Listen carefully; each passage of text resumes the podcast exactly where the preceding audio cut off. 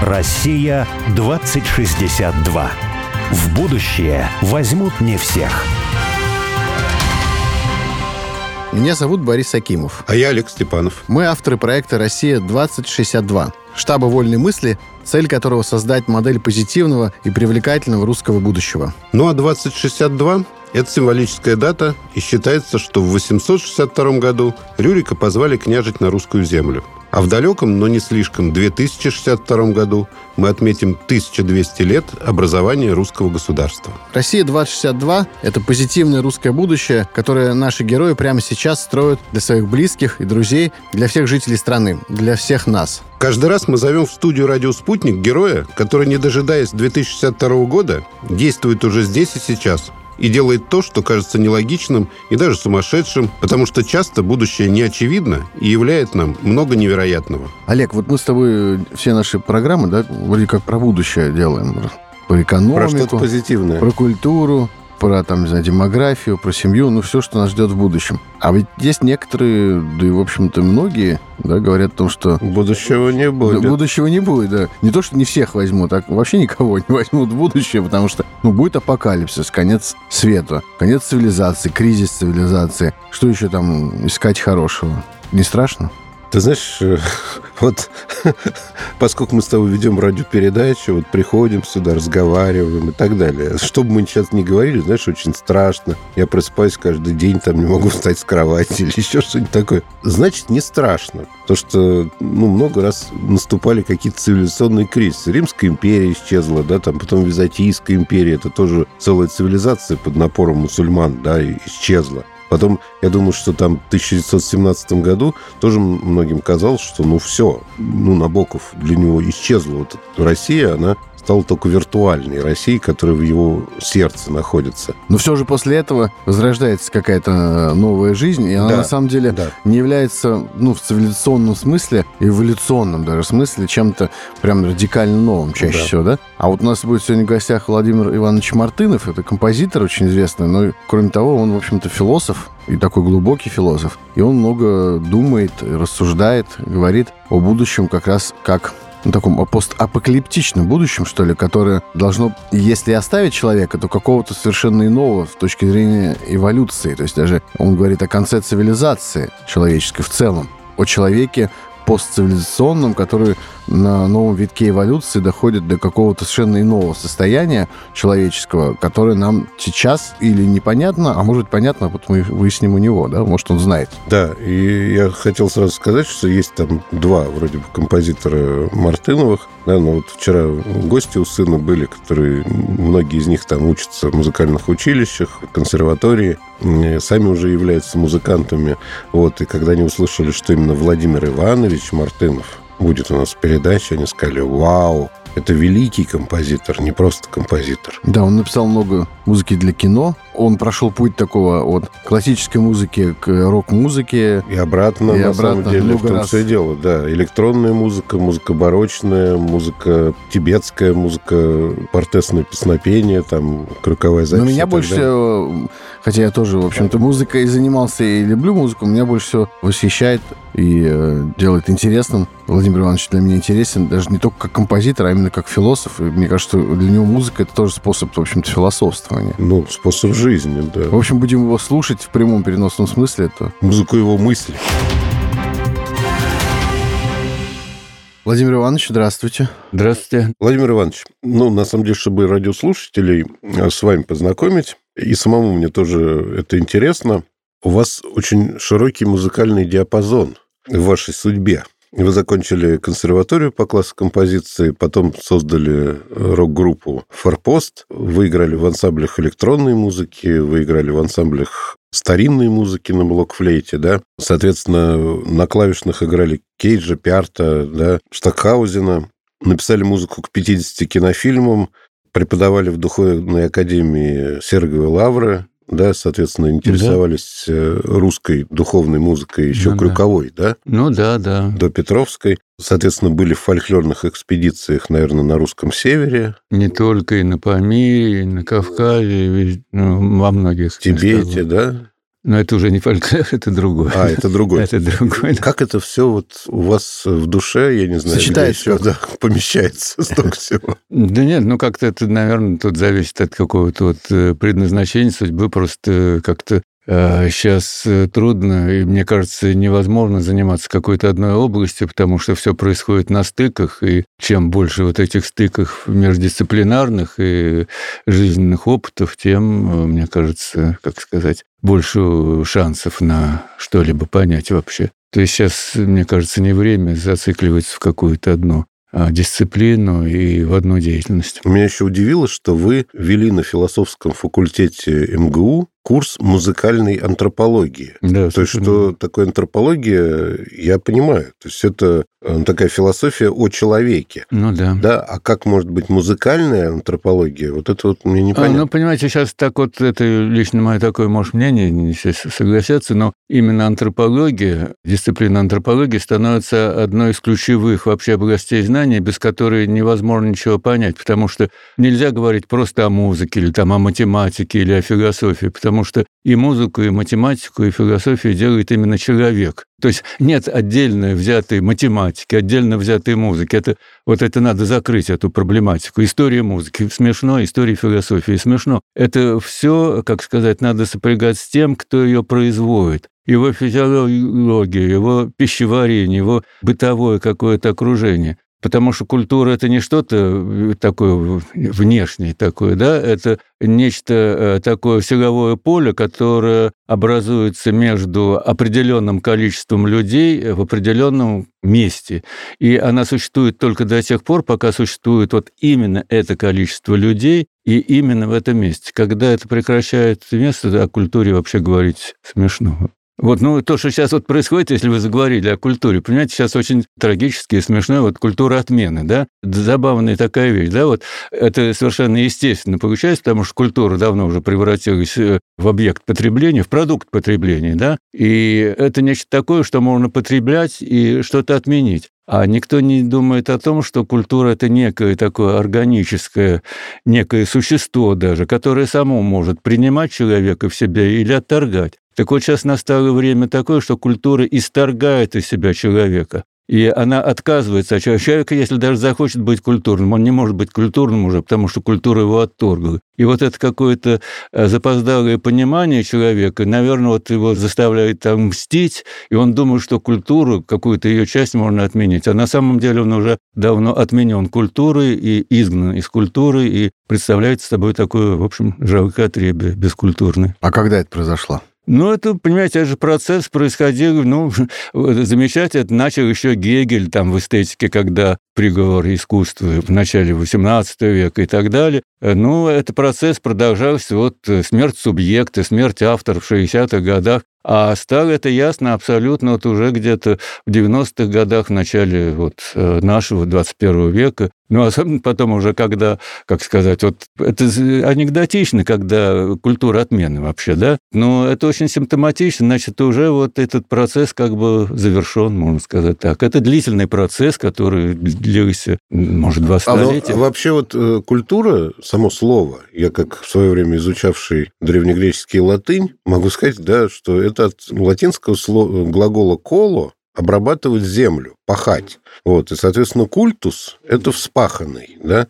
Понятно, почему. Вот это, кстати, очень хорошо, что вы связали культуру с определенным местом и с определенным кругом людей, потому что это те люди, которые пашут то место, которое вот где они находятся. Но мне не очень понятно в этом смысле, как культура может исторгнуть человека. Ну вот я тоже да, хотел об то есть этом вроде бы спросить. человек-носитель культуры. Не по своей воле человек выходит оттуда. Раз. Конечно, не по своей, он бы и хотел быть культурным. Но очень хорошо, если вы вот заговорили на эту тему э, землепашества, да, культура, цивилизация, вот сейчас вот это выясняется, что культура как бы это хорошо, а без культуры это плохо. Цивилизация это хорошо, а не быть цивилизованным это плохо. Вот сейчас недавно все российское общество встало на дыбы, когда Жозеф Барель заговорил о лесь, то есть осаде и джунглях. Ну, наверное, еще в середине 20 века, ну, понятно, что как бы тут не будем говорить какие-то такие личные там вещи. Но в 20 веке было ясно, что как бы сад – это хорошо, джунгли не очень хорошо, что цивилизация – это хорошо, а не цивилизованно быть не очень хорошо. Так вот сейчас, когда такой абсолютный кризис, уже конец цивилизации не той или иной, там, западноевропейской, американской или российской, а самого принципа цивилизации. Вот достаточно просто посмотреть. Вы очень хорошо заговорили о землепашестве, потому что исток культуры.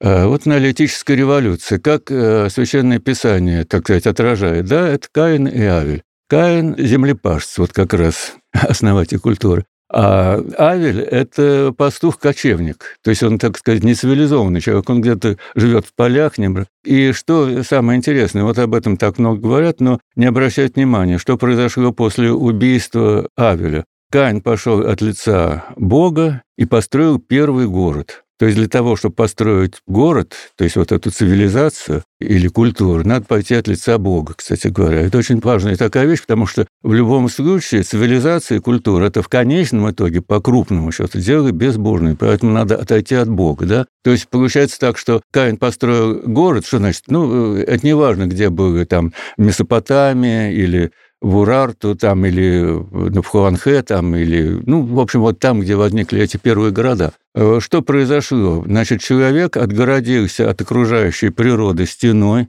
В этом огороженном пространстве он поместил себя, о домашних животных, о домашних растениях, вот э, культуру, то, что вот называется культура. Бог теперь где-то на небесах. А ведь, кстати говоря, Каин, а ведь даже после убийства Авеля, Каин говорил с Богом, и Бог спросил у него, а где брат твой Авель? Если бы тот покаялся, все бы было бы нормально. Но он сказал, я не сторож там, брат твоему. Даже у убийцы был момент, возможность Бога общения. А, ну, Каин пошел от лица Бога и построил первый город. И тут уже никакого такого личного общения быть не может. Может быть, молитвенный, религиозный. Вот вся культура. И, в принципе, конечно, развитие цивилизации, оно... Ведь просто надо сказать, что, что тут произошло. Произошло отсечение человека. То есть одного человека, вот этого самого вольного пастуха-кочевника, от вот этого культурного человека. Кстати говоря, это же мотив есть в эпосе о Гильгамеше, где Гильгамеш и друг его Энкиду, Энкиду просто там умирает. Но в любом случае происходит эта трагедия. Так что в основе нашей цивилизации, в основе культуры лежит катастрофа, лежит отсечение. Человек отсек от себя часть.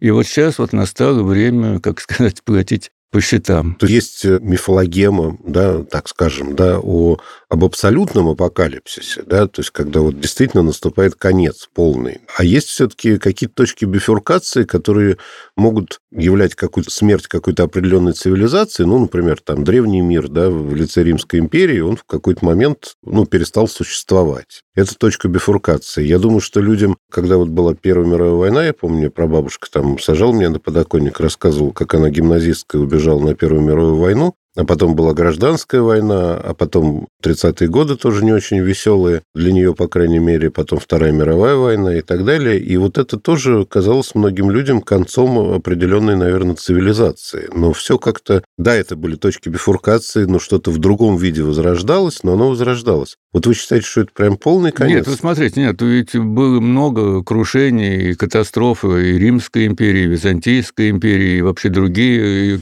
и даже мы не знаем там, в общем, да, какие-то но, в принципе, это был конец или апокалипсис той или иной цивилизации, римской, там, допустим, или византийской. Из-за того, что сейчас мы вступили в период вот этой модернизации и глобализации, то есть и крушение происходит не той или иной цивилизации, там, западноевропейской, американской или там еще какой-то, да, а самого принципа, сам ген цивилизации э, разрушен сейчас, именно благодаря глобализации, массу других вещей. И поэтому, значит, вот сейчас вот такой кризис, и такова катастрофа, которой не было со времен неолитической революции. Потому что вот после неолитической революции, которая тоже является, в общем-то, катастрофой, конечно, был целый ряд катастроф, там, я не знаю, Критомикенская или, там, допустим, и опять-таки Рим и так далее. Ну, мы видим, что все э, цивилизации разрушаются, но всегда разрушалась та или иная конкретная цивилизация. Сейчас разрушен сам принцип, сам ген цивилизации. Это, ну, на самом деле, очень так это серьезно. Тревожно. да, тревожно. тревожно Я да? даже не ожидал такой поворот передачи. У нас есть такой любимый философ Николай Федорович Федоров для нас. И он как раз тоже говорил о том, что вот, э, ну, городская культура, ну, тогда не было этого термина э, глобалистская, я бы сказал, культура, да, символом которой сейчас, наверное, является переселение всех людей и всех смыслов, я бы сказал, даже всех ресурсов, э, засасывания в мегаполисы. Он считал, что это тупиковая ветвь развития цивилизации, но он все-таки был позитивно настроен, он считал, что человечество должно вернуться к земле он видел свет в конце туннеля, а вы... Понимаете, ну, он жил в такие времена, когда еще этот свет был виден, да, потому что мрак-то сгущается, и сумерки сгущаются, сгущаются. Вот, понимаете, там э, Шпендер написал «Закат Европы», да, Тогда вот можно было говорить о закате, но сейчас глубокая ночь, никакого заката нет. В общем, даже о Европе говорить, как сказать, это то, о чем лучше помалкивать, да? Там, понимаете, у него все равно очень важен этот момент, если вы сейчас о Федорове вспомнили, вот это воскрешение мертвых, да? И, в принципе, это тоже очень большой цивилизационный вопрос. То есть все мы обречены, и, понимаете, это не цивилизация тупиковая ветвь для эволюции, это человек сейчас вот в том виде, в каком он есть, это тупиковая ветвь эволюции. И он обречен в том виде быть, как он есть. Но он должен измениться. И, кстати, кстати говоря, здесь очень важно тоже то, что апостол Павел говорит, да, он говорит, не все умрем, но все изменимся. Вот мы сейчас не будем вдаваться в глубину этих вещей. Изменение, метаноя или метаморфоза, это по-другому, да. Для того, чтобы продолжать существовать, как ни странно, человек должен перестать быть человеком вот в том смысле, в каком он сейчас есть. Вот цивилизованный человек – это обреченный человек. И не надо захвататься за эти вот остатки цивилизации, которые мы видим, потому что они вот это э, homo technicus, да, технологикус, да, и в принципе это уже практически не человек, это зомби, практически. Ведь почему мы можем говорить о зомби? Это не то, что, как сказать, двигается какой-то механической походкой там с трупными пятнами, а это нечто лишенное содержания. А в принципе, ведь это, вот этот диагноз уже был произнесен опять в 60-е годы, когда стали говорить о смерти субъекта. Кажется смешно. Или там э, Агабман написал там «человек без содержания». А что такое человек без содержания? Это человек без субъектности. И поэтому практически культура, лишенная субъектности, это культура зомби. Зомби – это совершенно не обязательно, так сказать, опять вот какое-то обезображенное, так вот, э, трупное существо, которое хочет вас укусить. Изображение зомби, вот Анди Орхов там рисует, там Мерлин Монро или там э, абсолютно это зомби. То есть это, если вы сравните с портретами там, я не знаю, там 19 века, я уж не говорю портреты Гальса или там Рембрандт, вот мы видим, что это человек, у которого есть гуматин, гум гуманитас, да, внешне. То есть, ну, да. Нам портреты Анди Уорхола этого нет. Это не потому, что он такой бездарный, потому что он как репортер, он рисует то, что человечество превратилось в зомбиоморфные такие вот существа. Вы говорите, вот не надо хвататься за вот эту, за эту цивилизацию. Если человек может выжить, то как-то не хватаясь. А за что-то надо хвататься, и как он может выжить? Знаете, вот это самый трудный вопрос, потому что это вопрос, как переступить на следующую ступень эволюции. Переступить на следующую ступень эволюции невозможно, как бы с багажом, отталкиваясь от багажа багажа вот того, который у нас в руках, это что-то немыслимое и для нас, может быть, бессмысленное. Надо сделать какой-то бессмысленный шаг. Бессмысленный шаг можно привести в пример пророка Иеремии. Когда вы знаете, что он предсказал пророчество о падении Иерусалима, разрушении Иерусалима, разрушении храма, все так против. Вавилонский плен. Но когда уже, собственно говоря, накануне этого разрушения, когда было ясно, что все уже совершится, он покупает клочок земли в этом уже обреченном городе. Это поступок абсолютно безумный. Зачем покупать этот клочок земли? Но он, как пророк, знал, что в этом месте будет построен новый второй храм, где появится Мессия. Ну вот, и поэтому, понимаете, вот этот безумный поступок, ну, тут еще, вот мы все должны, этот э, кусочек земли, который мы должны выкупить, он находится не где-то ни в культуре, ни в науке, ни в искусстве, он находится где-то в нас внутри себя, и мы должны его отыскать. И вот это только нам поможет переступить на следующую, так сказать, ступень эволюции. Но причем надо выкупить его так, чтобы купчая от него была действительно и в новом мире. Потому что этот мир обречен, и тут никакие купчие, никакие уже, тут сказать, ни связи, никакие накопленные информационные вот эти массивы, они нам не помогут. А вот этот клочок земли, если мы его найдем, он поможет нам переступить на следующую ступень эволюции. Ну, а у вас есть какой-то совет вот, более совет, практический, как Нет, найти? понимаете, это настолько индивидуальная вещь. Вот я, ну, понимаете, я, если бы я был советчиком, это, ну, нет, даже об этом не будем обсуждать, да. Но, в принципе, единственное дело, которое можно заниматься, это вот поиском в себе самом вот этого клочка земли. Тут других вещей просто нет, они все смешные. Там можно заниматься симфонией писать, можно совершать научные открытия, бизнесом заниматься, можно малолетних растлевать там, ну, все что угодно можно делать. Но это все бессмысленно, если человек не найдет в себе вот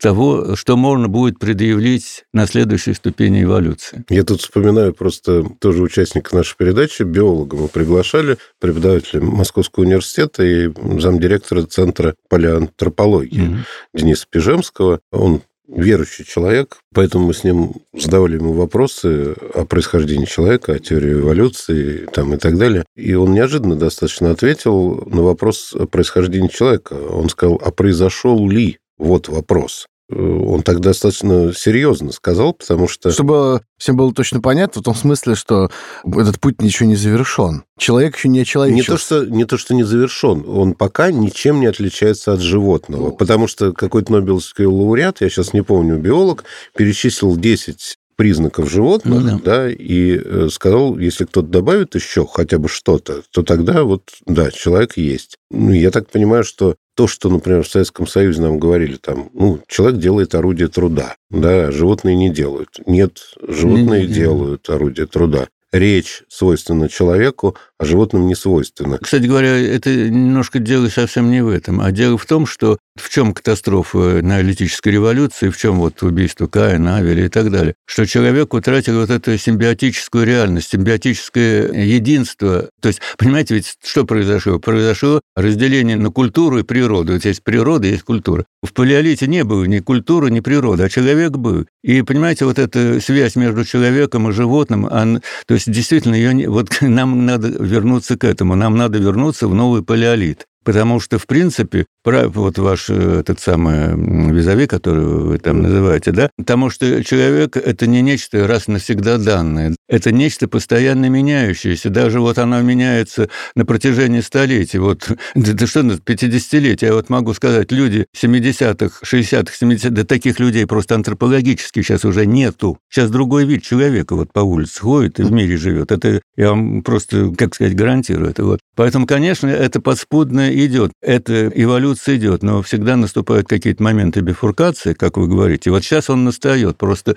потому что надо, хотим мы или не хотим, но э, мы э, вынуждены будем переступить на следующую ступень эволюции. Кто этого не захочет, тот просто останется, да, они умрут просто, да, то есть, а Павел Павел сказал, не все умрем, но все изменимся. Значит, это в наших э, силах, или вот как это уже дано, не дано, но умрем-то все умрем, но, может, кто-то изменится. И вот это есть вот надежда той эволюции, вот нахождение в себе вот этого клочка Земли. Только через этот клочок Земли можно вступить на новую ступень эволюции. А я вот градус напряженности чуть-чуть бы снизил, задав такой вопрос. Я наблюдаю в последнее время, и вот сегодня, кстати, здесь в студии, что а, я часто не потому, что я плохо слышу, а по каким-то другим причинам я не понимаю, что говорят люди, которым там до 30 лет. То есть они как-то по-другому артикулируют, они друг друга слышат и понимают. А я, например, не понимаю. Я вот иногда своих сыновей, там, э, дочерей, ну, не слышу. То есть я не понимаю речь. Я вижу, что они нормально говорят. Твоих, кстати, тоже, Петя с Лешей, они что-то говорят. И главное, что между мой сын разговаривает с твоими сыновьями, а я вообще не понимаю, что они говорят. То есть это какая-то неразборчивая речь. Вот вам не кажется, что это как музыканту, что это нет, ну, тоже ну, это, есть? Нет, понимаете, это просто медицинский факт, то, что вы говорите. Просто, опять-таки, почему антропология ключевая? Мы думаем, что разные антропологические типы живут там в разных, там где-то в Амазоне, там или в Австралии, а разные антропологические типы, они разделены временем, да, то есть это буквально 30, 40, может, даже 20 лет. Особенно сейчас, вот то, что произошло. Мы все-таки еще, как сказать, вот мы с вами по возрасту, все-таки еще там в галактике Гутенберга живем, там, жили там, да, вот. А эти уже не живут в галактике Гутенберга, они живут в галактике Стива Джобса, да, Илона Маска, можно сказать, да? Да. Да, сейчас э, прервемся на новости. Музыкальный апокалипсис мы обсудим в следующей части передачи. Россия 2062.